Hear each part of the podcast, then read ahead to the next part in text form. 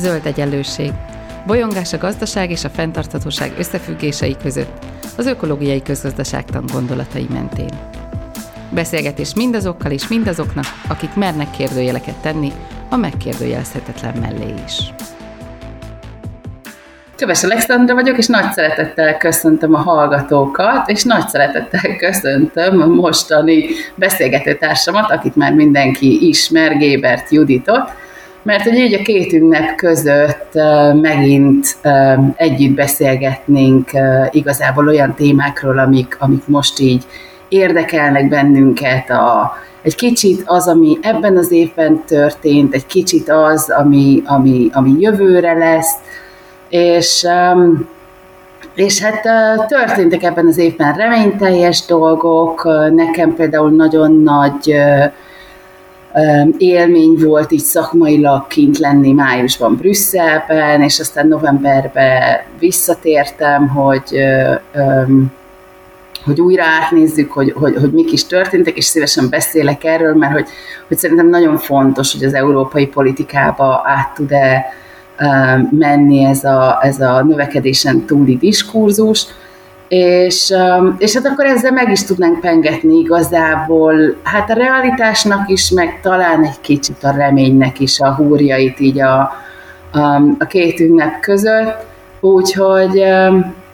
én nagyon örülök, hogy megint veled beszélgethetek, úgyhogy szia Judit! Szia Szandra, üdvözlök én is mindenkit, nagyon örülök, hogy itt vagyunk, mert um, ezzel kapcsolatban, hogy vajon um, mekkora népszerűsége a digrósznak az európai politikában, nagyon izgalmas fejlemények történtek az évben, amiről érdemes, valóban érdemes egy kicsit beszélgetnünk. Igen, nem tudom, hogy, hogy a, a hallgatók mennyire tudják, a média hihetetlen módon kussolt róla egyébként, de hogy azért a népszava írt róla, meg, meg egy másik podcast sorozatban már, már beszéltem is róla, de hogy, hogy volt egy olyan Beyond Growth, tehát növekedésen túli konferencia az Európai Parlamentben májusban, ami, amit amit hát nem más, mint az Európai Parlamentnek a, a, az elnöke, meg az Európai Bizottság elnöke nyitott meg. És szerintem azért ennek már nagyon-nagyon nagy mondani valója van, mert 2018-ban is volt egy ilyen konferencia, akkor még egymást győzködték az ott lévő politikusok és az általuk meghívott zöld növekedés hívők arról, hogy hát a zöld növekedés az, az mennyire jól fog működni. És öt évvel később, most májusban, nem, hogy a, a zöld növekedésről nem volt szó, hanem, hanem hát szinte csak arról volt szó, hogy, hogy, hogy mit is jelent a Beyond Growth. És uh, Ursula von der Leyen um, ő um, nyilván nem merte kimondani a, a Digros, tehát a, a Digros szerintem majd beszéljünk erről, hogy egyébként a Digros, az, az mitől Digros és mitől szitok szó. Um, szerintem erről, er, erről még érdemes beszélnünk, de hogy, hogy, hogy azt mondta, hogy, hogy egy másik típusú növekedési modellre van szükségünk. És ugye ez itt már, ez itt már azért egy, egy, egy, egy, egy nagy mondás főleg úgy, hogy, hogy, hogy hát azért 2024 az egy jelentőség lesz.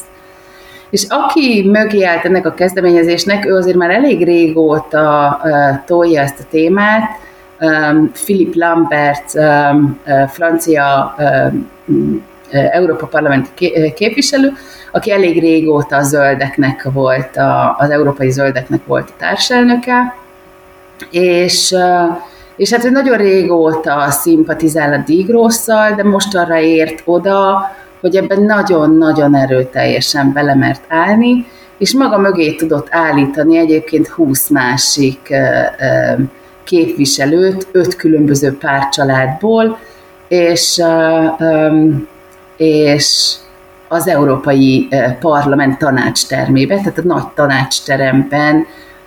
meg nyilván a plenárisok azok szétszórva kisebb termekben voltak, vagy a, a szekció, de hogy, hogy, hogy a nagy tanácsteremben három napon keresztül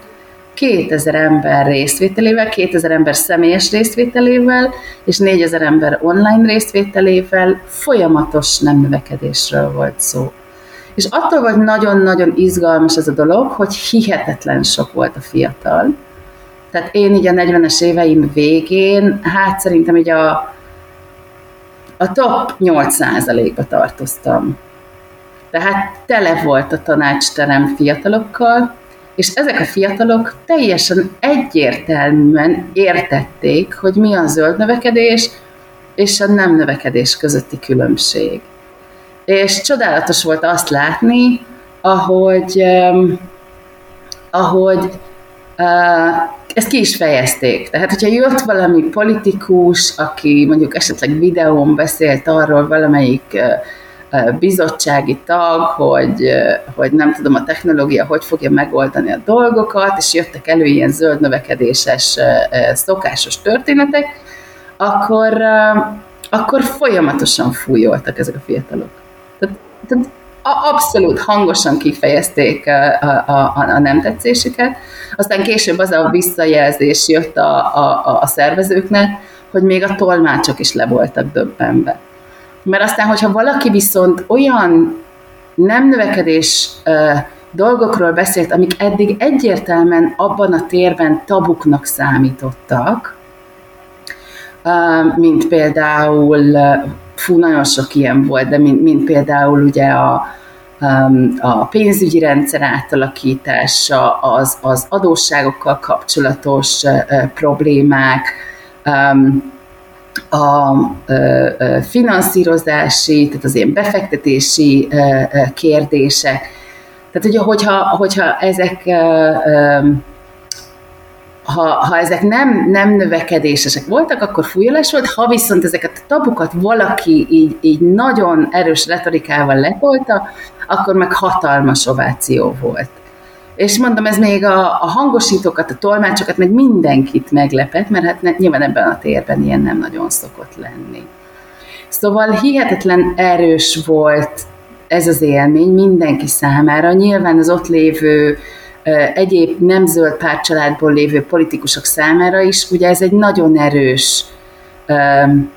jel volt arra, hogy ez most már nem egy ilyen marginális elképzelés, hanem valami, amivel a politikai szférának számolnia kell. És nyilván majd beszélgettünk később, nem akarok most itt nagyon sokat előre beszélni, de hogy majd beszélgetni fogunk később, hogy mik azok a koncepciók, amik eladhatók, és mik azok, amik kevésbé eladhatók ebben a, ebben a politikai térben tehát annak ellenére, hogy a fiatal radikális aktivisták a, a, az ilyen eladhatóbb dolgokat is kifújolták, tehát hogy ők, ők tényleg azzal mentek oda, hogy itt, itt digroszról beszéljünk, és nem másról. Ennek ellenére azt gondolom, hogy, hogy azért itt vannak olyan fogalmak, amik, amikre nyilván nyitottabb a, a, a politikai élet, de adott esetben elvezethet valamilyen változáshoz. Nagyon izgalmas, amit mondasz, hogy eh, ekkora változások történnek mostanában a digrósznak az eszméje körül, és ez számomra nagyon szépen illik abba, abba az ilyen politikai gazdaságtani elméletekbe, amik arról szólnak, hogy mi kell ahhoz, hogy egy adott politikai ideológia, vagy egy ilyen politikai csomag, hogy hogyan képzeljük el a társadalmat, gazdaságot, az hegemonná váljon, tehát hogy az váljon a döntő, befolyásoló politikai hatalommá, és holland kutató Buchhansen, remélem jól mondom ki a nevét, elmélete szerint négy dolog kell ahhoz, hogy egy ilyen politikai ideológia az hegemonná váljon. Kell, hogy legyen valami fajta társadalmi politikai krízis, Kell, hogy legyen alternatív politikai ideológia, ami így a leváltásával vagy az újragondolással kecsegtet minket. Kell, hogy legyen társadalmi támogatottsága az új ideológiának, tehát hogy kell, hogy legyenek olyan társadalmi csoportok, ilyen grassroot, alulról szerveződő csoportok, értelmiségiek, civil szervezetek, akik támogatják az új ideológiát, és az utolsó lépés, a negyedik, ami kell ahhoz, a széleskörű társadalmi támogatottság, tehát valami fajta társadalmi szerződés, ami, ami tulajdonképpen azt jelenti, hogy szinte mindenki így magáévá teszi ezeket a gondolatokat, ezt tartja az alapvető gondolatnak, internalizálja, tehát magáévá teszi ezeket az értékeket. És ha belegondolunk abba, hogy a jelenleg uralkodó ilyen növekedés központú politikai, gazdasági ideológián, és ezt szépen végig lehet gondolni, ez se volt mindig hegemon, teljesen, tehát hogy ez, ez, ez se volt az. Nyilván maga ez a neoliberális ideológia, ez alapvetően a Keynesiánusnak a kritikájaként született meg valaha a második világháború után, és a 70-es éveknek a válságára próbált meg választ adni, úgyhogy itt is szépen látszik ez, hogy egy válságra próbál, van egy krízis, amire, amire választ próbál adni, majd onnan lett szép lassan a különböző társadalmi csoportok, elsősorban nyilván a nagy tőke által támogatott, majd aztán elérkeztünk arra a szintre, hogy mindenki internalizálta tulajdonképpen ezeknek a gond, ezeket a gondolatokat. Ugye ebben élünk, ez az önkizsákmányoló kapitalizmus, internalizáltuk azt, hogy még többet kell dolgoznunk, még többet kell keresnünk, tehát ez nem csak egy politikai elmélet szintjén jelenik meg, hanem az egyén így éli a mindennapjait tulajdonképpen, hogy ez, ezeket az értékeket a magáévá tette. És ha belegondolunk abba, hogy hol tart most ezekben a lépésekben a digrósz, akkor, akkor tulajdonképpen azt látjuk, hogy elég jól áll, már ha jónak lehet nevezni bizonyos dolgokat, krízis van, tehát nyilván van pénzügyi válság, adósságválság, van ökológiai válság, de van az egyenlőtlenségnek a válsága, amit pontosan az előző politikai ideológia eredményeképpen szereztünk, tehát krízis van. Alternatív ideológia van, tehát itt a digrósz, ami alternatív ideológiaként jelenik meg a jelenlegi ilyen neoliberális piacközpontú, növekedésközpontú alternatívaként. Támogatói vannak, tehát azért a digrósznak, ahogy te is elmondtad, fiatalok, elsősorban baloldaliak, civil szervezetek, akadémikusok, nagyon sokan különböző szféráiból a társadalomnak egyre inkább támogatják. Igazából leginkább a negyedik lépés az érdekes, a társadalmi szerződésnek a kérdése, hogy akkor mennyiben tudjuk ezt magunkévá tenni ilyen, ilyen szélesebb körben, és hogy ennek mik, a, mik az akadályai. Mert hogy az is jellemző, ugye főleg itt a neoliberalista növekedésközpontú ideológiánál, hogy olyan mértékben magunkévá tettük, hogy egyfajta ilyen útfüggőség alakult ki ezzel kapcsolatban. Tehát ugye úgy rendeztük be a társadalmi intézményeinket, hogy ezt az ideológiát támogassák, olyan hivatalok vannak, ugye versenyhivatal van, ami nyilván a versenyről szól, olyan társadalmi intézményeket kreáltunk, amiket ugye azért nem könnyű egyik napról a másikra megváltoztatni, tehát van egyfajta tehetetlenség a rendszerben, amit meg kellene változtatni, és ez az kellene, hogy ez a társadalmi szerződés az újra, értékek újra gondolása ö, megtörténjen. Tehát ne, ne csak a politikai ideológia legyen főáramú, hanem egyfajta ilyen intellektuális, meg etikai értékátrendeződés is megtörténjen. Tehát ez is kell ahhoz, hogy, hogy, a, hogy a digrósz, vagy bármilyen más politika ezzé váljon. És ez egy érdekes kérdés, hogy ennek így mik, a, mik az előnyei, meg az, mi az, ami miatt nem megy át a digrósz még a, ha már az első három lépést kipipáltuk, akkor mi az, ami miatt nem megy át a digrósz szerinted? Hát ugye ez nagyon, nagyon érdekes, hogy, hogy, hogy nem tudsz olyan digrósz rendezvényen lenni, bármilyen rendezvény legyen az, akár olyan, ahol leginkább dígrószosok vannak, akár olyan, ahol, ahol vegyesen hívők és nem, nem hívők, ha, ha hívhatjuk így őket, hogy ne jöjjön fel az a kérdés, hogy miért hívjuk még mindig dígrósznak, miért hívjuk még mindig nem növekedésnek. Tehát ez egy, ez egy állandóan visszatérő kérdéskör, amit egyébként azok, akik nagyon régóta vannak a dígrószba, vagy elég régóta vannak a dígrószba, már túlléptek rajta, mert igen, értjük, pontosan értjük azt, hogy ez nem egy politikailag jól eladható fogalom, viszont nekünk ez a jó benne. Mert hogy a politikailag jól eladható fogalmakat eddig a főáram mindig úgy tette magáévá, hogy aztán kiüresítette belőle a kritikát. Tehát gondoljunk itt mondjuk a körforgásos gazdaságra, amit ugye hát mindenhol körforgásos gazdaságról beszélünk, és úgy beszélnek róla, mintha ez valami teljesen új paradigma lenne, holott a körforgásos gazdaság az, ahogyan ők beszélnek róla, az belesimul már a főáramba, és igazából ugye annak a, ö, ö, annak az ígéretét hordozza, hogy ha ugyanúgy csinálunk mindent, csak épp az erőforrás pörög abban a rendszerben, akkor, akkor majd minden jó lesz, és, és mindent megoldunk. Tehát azok, akik azt mondják, hogy már pedig mi nem növekedésről fogunk beszélni, tehát degrowthról fogunk beszélni, azok azt mondják, hogy mi azért ragaszkodunk ehhez a terminológiához, mert, mert ezt nem lehet kooptálni. Mert mindig megmarad majd az a kritikai él benne, amitől azt tudjuk mondani, hogy nem, ez még mindig nem az, amiről beszélünk. És ez viszont azt is jelenti, hogy amíg megmarad ez a nagyon erős kritikai vonal, addig megjelennek azok a hangok, amik valamiféle ilyen átmenetet képeznek a dígrósz és a főáram között.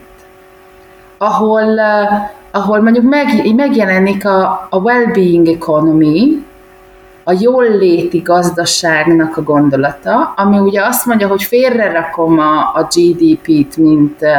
mint egy ilyen központi elemet, és azt mondom, hogy nekünk az a fontos, hogy jó életet éljünk, viszont abban a jó életben benne van az is, hogy nem tesszük tönkre a körülöttünk lévő környezetet. Um, és, uh, és innentől kezdve ugye ez egy sokkal eladhatóbb politikai üzenet, mert hogy, mert hogy azt mondja, hogy hát persze, hát jól létet mindenki szeretne. Hát valójában a növekedést is azért akarjuk, hogy ugye jó létre törekszünk, ugye ott anyagi jó létre. Tehát, hogy, hogy az az érdekes, hogy, hogy ugye például ez, ez, a, ez a jól léti narratíva, ez ugye elkezd átmenni vagy, vagy átmegy ez a, ez a, ez, a, ez a kicsit megint csak egy ilyen kicsit softabb, ilyen post-growth. Tehát, hogy mi van akkor, ha tényleg leáll a növekedés. Tehát nem is csak arról van szó, hogy, hogy, hogy nekünk le kell állítani, vagy hogy át kell állnunk egy másik logikára, hanem mi van akkor, hogyha magától le fog állni, mert, mert, mert már ugye azért erre vannak, vannak jelek. És akkor a, a Digros pedig azt mondja, hogy én, én ott maradok egy ilyen kvázi lelkiismeretnek, ami mindig, ami azt mondja, hogy persze, hát ebbe a well ez nagyon jó, ezzel egyetértünk, meg ezzel is egyetértünk, meg ezzel is egyetértünk. De beszéljünk már arról, hogy kinek a well -je. Kiről beszélünk? Az északról vagy a délről? Mi van a gyarmatosítással? Mi van a, a, a neogyarmatosítással? Mi van a, a, a, mi van azzal, hogy hogy, hogy, hogy tudjuk a, az ilyen történelmi egyenlőtlenségeket valahogy átgondolni? Hogy fog tudni növekedni mondjuk a globális dél? akkor. Tehát, hogy, hogy kinek a jól létéről beszélünk. És ez mit jelent, és ez hogy marad benne az eltartó képességbe. Tehát, hogy, hogy, hogy ott marad ez a típusú provokáció, és, és így azok a gondolatok, amik lehet, hogy majd átmennek, mint mondjuk a, a, a, a well-being economy, vagy, vagy vagy mondjuk ilyen post-growth elképzelések, azt is tudjuk, hogy mondjam, a még, még mélyrehatóbb változások irányába tolni.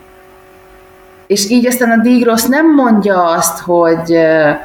hogy hogy értem, hogy holnap után egy, egy európai politikus ki fog állni, és azt fogja mondani, hogy én Tigrósz vagyok, mert egyébként még azok a polgármesterek sem nagyon merik kimondani, akik, akik egyébként a Digrósz mozgalomból nőtték ki magukat. Um, Viszont ezt az, ezt az átmenetet tudják egy, egy mélyrehatóbb irányba vinni.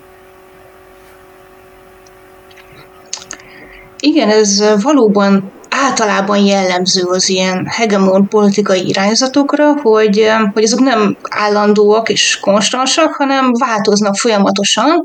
a magukévá tesznek bizonyos gondolatokat, például a növekedés, nem növekedésről beszélünk, hanem zöld növekedésről beszélünk, vagy inkluzív növekedésről beszélünk, hogy még pár ilyen címszót mondjak, vagy a körforgásos gazdaságot beépítik, vagy akár a zero waste is lehetne egy ilyen ötlet, amit tulajdonképpen elfoglalt magának a jelenlegi politikai ideológia, tehát hogy ezek folyamatosan változnak. Kicsit olyan ez, nagyon távolról, de hasonlít arra, amikor Thomas Kuhn a tudományoknak a paradigmaváltásáról beszél. Ugye ott is arról van szó, hogy van a, van a tudománynak egy ilyen normál működése, a normál tudomány, azzal kapcsolatban érkeznek kritikák, vannak krízisek, az megpróbál reagálni ezekre a kritikákra, de egy ponton túl egész egyszerűen szétrobban az egész, mert hogy már nem tud annyi kritikára reagálni, és már, már nem tudja ezt, ezt tovább a saját keretei között vinni, és akkor történik ugye a forradalom, tudományos forradalom, ami aztán egy új, új normál tudományá válik. És valami ilyesmi a digrósz is, hogy maga a digrósznak az ötlete az, az nem fér bele a, a jelenlegi hegemóniába. Tehát azért azok a radikális gondolatok, hogy lépjünk túl a kapitalista logikán, ezek egészen elképzelhetetlenek, tehát ezeket nem, nem lehet rá, rátapasztani a, a jelenlegi, jelenlegi rendszerre. Tehát, hogyha így ezt a párhuzamot nézzük, akkor, akkor előbb-utóbb ebbe az irányba mutatnak a dolgok, hogy ja, tapaszgathatjuk még a jelenlegit egy darabig, de, de egy idő után ez, ez szét fog robbanni, mert annyi lesz a kritika ezzel kapcsolatban. Akármilyen nehéz is szétrobbantani, mert hogy nyilván itt ennek is vannak a ö, intézményi ö, tehetetlenségei. Azért egyébként a, a Digrósz az előbb arról beszéltél, hogy hogy ne hívjuk már Digrósznak, mert hogy ez egy rossz hívó szó nagyon sok a félreértés ezzel kapcsolatban. Tehát szerintem én, én mindig azt tapasztalom, hogy közgazdász ismerőseimmel, amikor beszélgetek, hogy hát milyen hülyeség az, hogy a szegény országok ne növekedjenek. Nyilván nem. Tehát, hogy nyilván nem arról van szó, hogy a jelenleg alapvető élelmezési gondokkal küzdő országok azok ne növekedjenek, hanem arról van szó, hogy a, az ilyen világnak a gazdagabb részein megszakott repülőutakból, három autóból, négy tévéből álló sarkítok természetesen életmódunkat, azt újra kellene gondolni, tehát hogy nem, nem azt kell újra gondolni. Tehát rengeteg az ilyen típusú, ilyen típusú félreértés a digrósz kapcsán. Szerintem Szandor, mi a legnagyobb félreértése, amit hallani szoktál? Hát szerintem a legnagyobb félreértés az az, hogy, hogy azt gondolják, hogy a digrosz az arról szól, hogy a GDP-t csökkentsük. Tehát, hogy, hogy pedig hát ugye a digrosznak semmi köze nincs ahhoz, hogy a GDP-t csökkentsük, a, a GDP önmagáért való csökkentésének pont annyi értelme van, vagyis pont annyira értelmetlen, mint a GDP önmagáért való növelésének. Tehát, hogy a degrowth, amikor megfosztja a növekedés szót, um, az, az arról szól, hogy ne a növekedés legyen a központi elem. Tehát, hogy ne foglalkozunk, ne azzal foglalkoznunk, ne építsük úgy föl a gazdasági intézményrendszereit, hogy az a növekedésre koncentráljon, hanem koncentráljon számos más dologra. Ugye például a fángazdaságnak a, az elképzelése, ami egyébként megint csak egy nagyon-nagyon jó híd így az eladhatóság tekintetében, mert ugye a fángazdaság az, az, az, az kezd így átmenni, főleg az európai politikai szcénába, kezd átmenni, mint egy, mint egy követhető dolog. Ugye a fánk azt jelenti, hogy, hogy egy ilyen radardiagramról beszélünk, aminek a belsejébe az van, hogy hogyan tudjuk a társadalmi jól létet, a társadalmi alapnormákat, a biztonságos teret meg, megteremteni, meg az igazságos társadalmi, meg igazságos teret, és a külső részein pedig vannak azok az ökológiai korlátok, amiket viszont nem lenne szabad átlépnünk. És akkor a, a fángazdaság, ami, ami ugye egy sokkal bonyolultabb összefüggésrendszert, meg egy holisztikusabb szemléletmódot hozott be, mint amikor mondjuk csak a GDP-ről beszélünk, ezt, ezt a politikusok már értik, hogy miért jobb több indikátort figyelni egyszerre, mint, mint egyet. Tehát ez is, ez is egy, ilyen, egy ilyen jó átmenet. De hogy, hogy igen, tehát hogy a, a degrowth az, az, az, az még, mindig, még mindig sokan azt gondolják, hogy az arról szól, hogy, hogy a, a, a GDP-t csökkentsük. De hogy, hogy ahogy, ahogy beszéltél arról, hogy, hogy, hogy, hogy mi, a, mi a hegemónia, hogy, hogy néha az nagyon érdekes, hogy mi feltételezzük azt néha, hogy, hogy, hogy mi a, a közös szerződés. Ugye arról beszélünk, hogy, hogy az, ami, az, ami hiányzik most nekünk, az ugye az a társadalmi szerződés, ami azt mondja, hogy igen, lépjünk el egy másik irányba, és igen, alternatívaként én elfogadom a nem növekedésnek a gondolatait. És,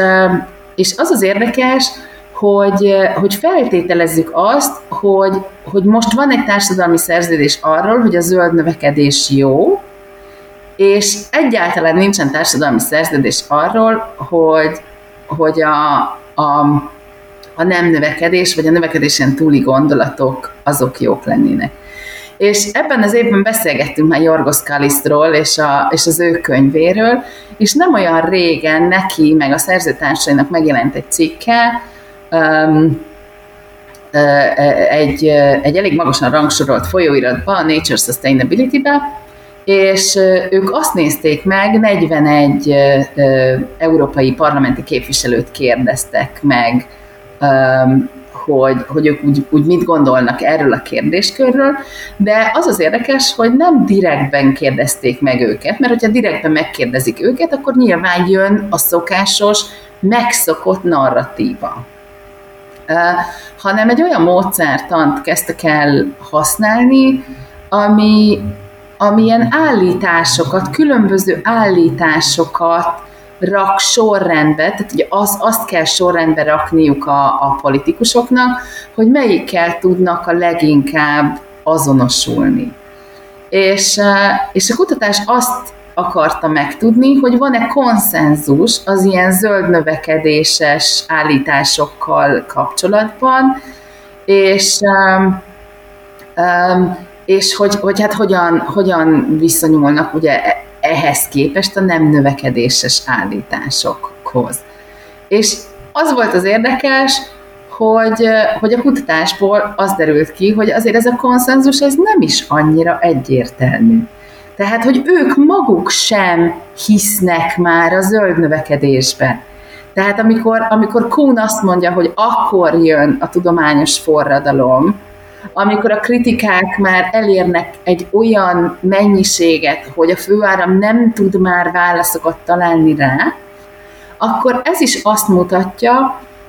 ne, vagy nekem, de kíváncsi vagyok a véleményedre, mert te is olvastad ezt a cikket, de hogy nekem ez a cikk azt mutatja meg, hogy valóban nagyon közel vagyunk ahhoz a ponthoz, hogy ezeket a kritikákat már, már nem tudják az emberek távolítani maguktól, vagy itt most, most beszéljünk konkrétan mondjuk az európai parlamenti képviselőkről,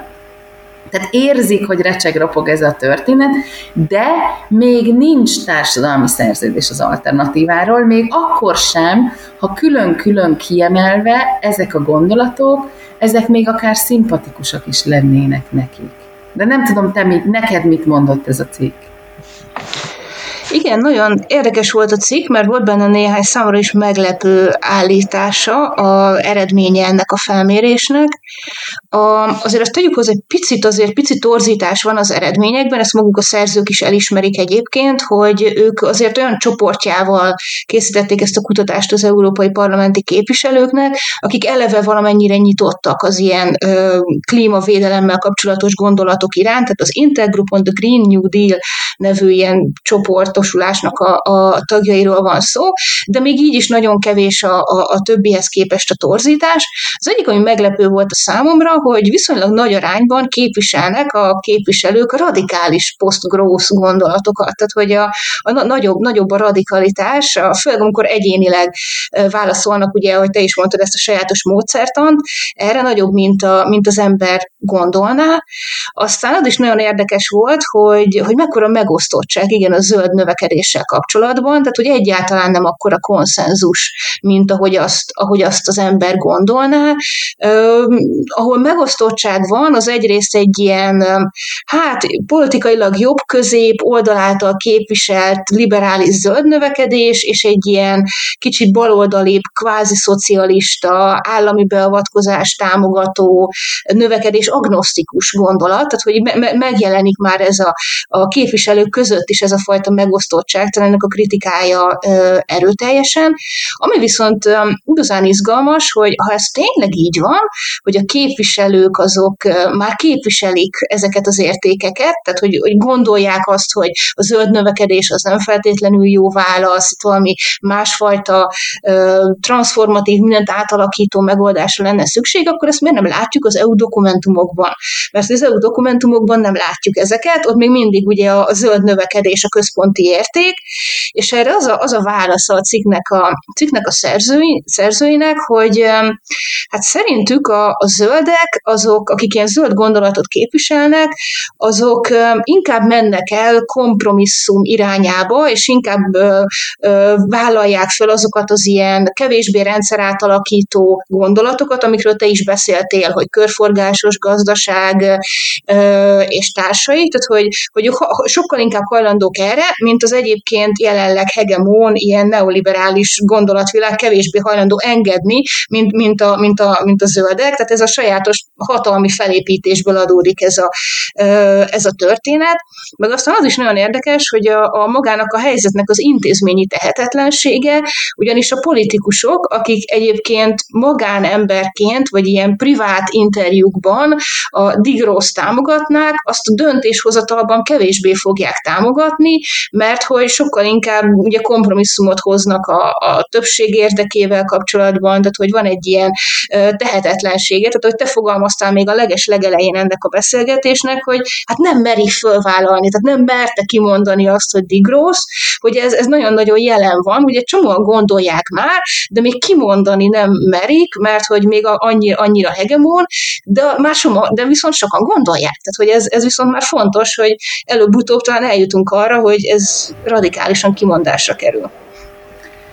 És nagyon érdekes volt, hogy nem is novemberben, hanem decemberben volt már ez a, ez a follow-up találkozó, és, és egy kisebb konferencia, ami már tényleg csak azokkal azokkal volt egy párbeszéd, akik, akik közvetlenül benne voltak ennek a rendezvénynek a, a, a létrejöttében. És, és ezen a konferencián, ezen, ezen ugye a, a központi szerepben már az volt, hogy ugye 2024-es választások. És hogy mi fog történni azzal a momentummal, ami májusban elindult.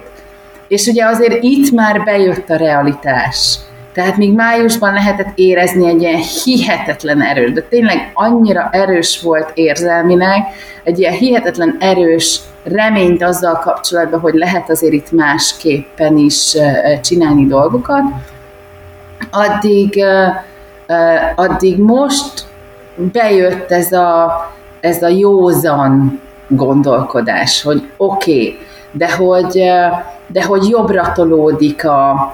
a, a, úgy tűnik, hogy jobbra tolódik a, a, a szcéna, a politikai szcéna. Én nekem az volt a, a nagyon-nagyon elkeserítő tapasztalatom most decemberben, hogy a zöldek fel is adták már. Tehát, hogy azt mondják, hogy, hogy jó, hát kapaszkodom a, a, a listámba, legalább az első kerüljön be. És már, már nem is már nem is feltételezik azt, hogy mondjuk a második a listáról is bekerül. Tehát, hogy, hogy, hogy mint hogyha lenne egy ilyen, egy ilyen feladás ebben a történetben, és ezt a feladást azért is látom, mert mert hogy, hogy visszajönnek, tehát hogy, hogy a baloldalnak nincsen alternatív narratívája. Tehát, hogy, hogy teljesen egyértelmű, hogy míg a jobb oldal retorika szintjén, és szerintem ez nagyon fontos, hogy a retorika szintjén ellene megy a, a neoliberális gazdaságpolitikának, amiből ugye az emberek kiábrándultak, addig, és, és ezt, ezt tolják, és ez az embereknek valahol bejön, addig a baloldal képtelen volt feljönni egy, egy ilyen narratívával, és az európai baloldal, hát én ezt, ezt most decemberben végighallgattam, az európai baloldal ugyan azokat a dolgokat mondja, mint amit én 20-25 évvel ezelőtt ugyanabban a térben végighallgattam, akkor, amikor az Európai Szociális Alapnak a, a nem tudom, feltételrendszerét próbáltuk meg kialakítani. Tehát ezek az ilyen ősrégi, baloldali gondolatok, hogy, hogy ha majd munkát adunk az embereknek, akkor, akkor majd az jobb lesz, meg persze ezért, nem tudom, tax the rich, tehát minél, minél inkább kell ilyen vagyonadókat, meg ilyeneket, de hogy, de hogy nincs új, tehát az, az, amiről beszélünk, hogy ugye a negyedik láb még hiányzik, hogy, hogy, hogy új társadalmi szerződés legyen, ez egyelőre nincsen meg. És, és így aztán így aztán én, én most, most nem látom, hogy 2024-ben hogy, fog, hogy fogjuk látni ezeket a radikálisabb narratívákat, Sőt, ugye itt még, itt még az, is, az is kérdéses, hogy, hogy mondjuk Philip Lambert, akinek azért nagyon erős bejárása volt a, a tényleg a legfelsőbb körökbe, és azért nagyon nagy hatással volt. Tehát az, hogy az ő meghívására uh, Ursula von der Leyen odajött és, és elkezdett arról beszélni, hogy más, más növekedési modell kell, azért ehhez, ehhez kell, kell egy politikai erő, meg kapcsolatrendszer, és hogy ő ugye elmegy nyugdíjba, és, uh, és, és lenne valamennyire alternatívája um, egy, egy belga zöld képviselő, aki most egyelőre a belga listán második. Tehát az a kérdés, hogy, hogy, hogy, hogy ő egyáltalán be tud-e kerülni, vagy, vagy, vagy nem. Tehát, hogy, hogy az a kérdés, hogy ezt a momentumot tovább lehet-e vinni, és hát az látszik, hogy a, hogy a, a, a baloldal, meg egy kicsit a zöldek is, azok, azok, azok bele vannak ragadva ezekbe az ilyen um, az volt, az volt például a téma, a központi téma, hogy hogy, hogy, hogy hagyjuk, a, hagyjuk a Green, uh, Green Deal-t, tehát, hogy az, az, az jó, a European Green Deal az jó, csak hívjuk European Social Green Deal-nek. És akkor ez a, mitől lesz az jobb, hogyha a social-t elé teszed? Tehát attól még az ugyanúgy Green Deal marad, ugyanúgy arra a zöld növekedési logikára van felépítve. Tehát érted, ezt mondom, hogy, hogy, hogy, hogy egyszerűen nincs, nincs áttörés. És ami például nagyon érdekes volt, az egyik, amit, amit megéltem, az ez, hogy, hogy így kvázi feladták, hogy a, hogy a jobb oldal előretörését meg lehet állítani, pedig szerintem azért fél év alatt sok mindent lehetne elérni, meg sok minden változhat még, tehát hogy azért kár, kár lenne már, már most eltemetni mindenkit. De hogy ami még, ami még nagyon érdekes, az az, hogy, hogy, hogy, hogy például mennyire mennyire sokat beszéltek arról, hogy ugye megint arról van szó, hogy megszorításokat akarnak alkalmazni Európába. És hogy ezek a fiskális megszorítások, ezek bármilyen zöld átmenetet, még a zöld növekedési átmenetet is megakadályozzák. És hogy nem volt, tehát hogy erről nem volt uh, Arról volt szó, hogy hát ezt, ezt, ezt meg kéne akadályozni, de az alternatíváról, hogy nem tudom, beszéljünk modern monetáris elméletről, vagy egy, vagy egy, egy, egy csomó minden másról, ami radikális, azok nem jöttek fel. Tehát, hogy, hogy hogy igen, tehát még, még, még hiányzik, még hiányzik ez a szerződés, már a, a gondolatok ott vannak, de még hiányzik az, ami, ami ezeken a hihetetlenül erős strukturális problémákon, mint mondjuk például a megszorítások, vagy az, ahogy egyáltalán a fiskális politikát elképzeljük, hogy ezeken túl tudják lökni a, a parlamentet. És ezzel most én nem szeretném egy, egy negatív kontextusba zárni, mert, mert szerintem valami elindult, és ha már 2023-ról és erről a témáról beszélünk, akkor én behoznám azt is, hogy, hogy létrejött a, augusztusban a, a nemzetközi uh, DIGROSS hálózat, tehát a nemzetközi nem növekedés hálózat, aminek majd talán egyszer beszélünk róla, egy ilyen nagyon érdekes felépítése van, szociokráciának hívják azt a felépítést, amit, amit, amit magukévá tettek, és nagyon-nagyon sok fiatal, nagyon-nagyon sok energiát rakott abba, hogy ez így, ez így létrejöjjön, tehát hogy kvázi intézményesülhessen az a mozgalom, ami, ami eddig különböző helyeken létezett. És, és hát azt is láttam, hogy, hogy a, a májusi konferencia megszervezésénél is, meg, meg, meg most volt egy olyan találkozó a, a, a follow-up konferencia után, ahol azok a civil szervezetek, ilyen brüsszeli zöld lobby szervezetek találkoztak, hogy, hogy azok, akik, akik relatíve távolinak tűnnek, távoli um, partnernek tűnnek ebben a dologban, azok is elkezdik a narratívát magukévá tenni. Tehát, hogy most már a szakszervezetek mernek ilyenekről beszélni vagy tehát, hogy, hogy, hogy a szakszervezeti mozgalom elkezdett dígrószról beszélni, vagy, vagy tényleg azok, akik a jól uh, köré fonják a narratívájukat, ők is mernek most már, most már, már dígrószról beszélni. Tehát, hogy, hogy, hogy én azt látom, hogy, hogy a másik három, amiről ugye beszéltünk, a másik három az egyfolytában erősödik. És szerintem azt, hogy a másik három erősödik, az előbb-utóbb magával fogja hozni azt is, hogy talán a társadalmi szerződés is megérkezhet. Igen, én ezzel tudok azonosulni, amit mondtál, amit te vissza, lendület visszaesésének fogalmaztál meg. Szerintem az, az akár elmesélhető úgy is, hogy itt tulajdonképpen az üzeneteknek a tisztázódása történik, mert ugye a digrósznak egy nagy problémája, hogy nagyon sok üzenete az nem ilyen fajék egyszerűségű, hanem kicsit összetettebb. Például,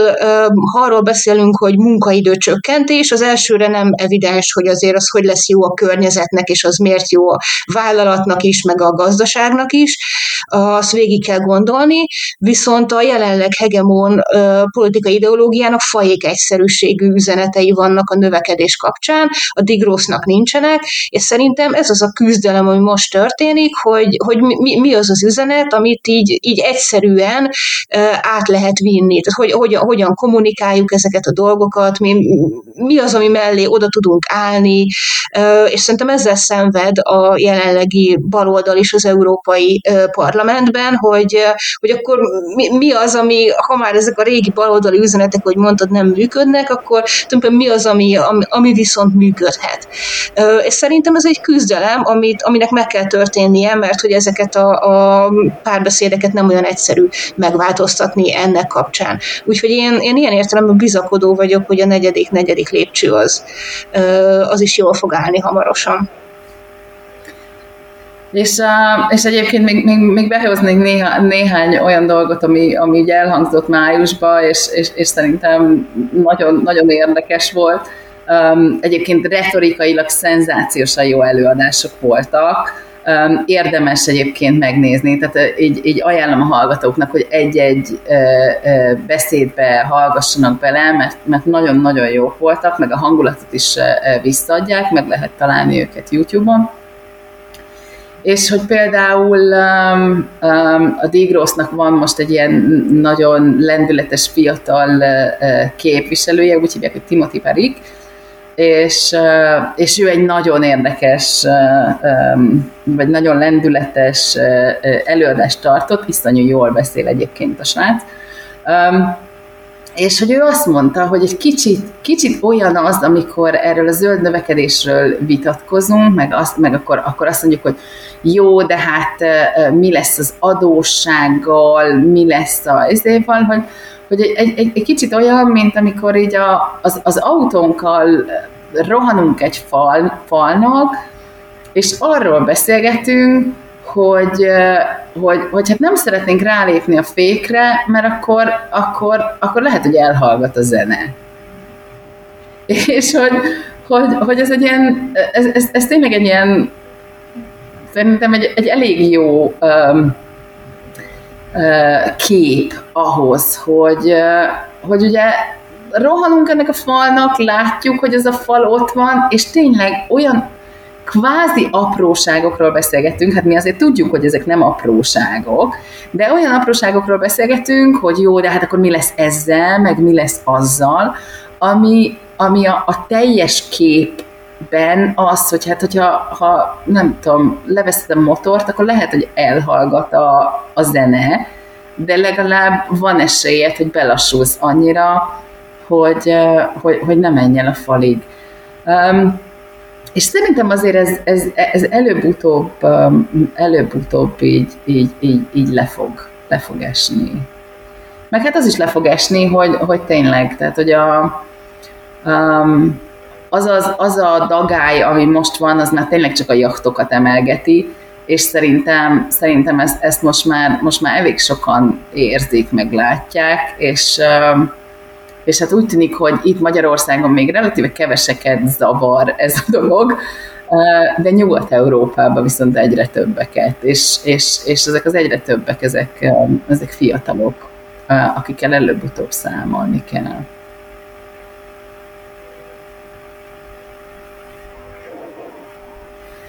Hát én nagyon köszönöm neked ezt a, ezt a beszélgetést, és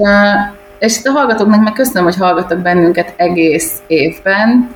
és ezúton is szeretnénk nekik nagyon boldog új évet kívánni, és hát az új évben már, már mi tudjuk, hogy, hogy van azért még egy-két izgalmas beszélgetés a tarsolyunkba, úgyhogy hát én neked is köszönöm az elmúlt évet, meg azt, hogy, hogy társszerkezthettük ezt a, ezt a podcastet. Így van, én is nagyon köszönöm a társszerkesztést is, és a hallgatást is. Nagyon jó ezeket a podcastokat csinálni. Sziasztok! Ez volt az Új Egyenlőség zöld podcastjának mai adása. Hallgassátok az Új Egyenlőség piros podcastot is. Nézzétek a stúdióbeszélgetéseket a YouTube csatornákon, és olvassátok a www.újegyenlőség.hu-t. Vitatkozzatok velünk a Facebook oldalunkon. Jövő héten újra találkozunk.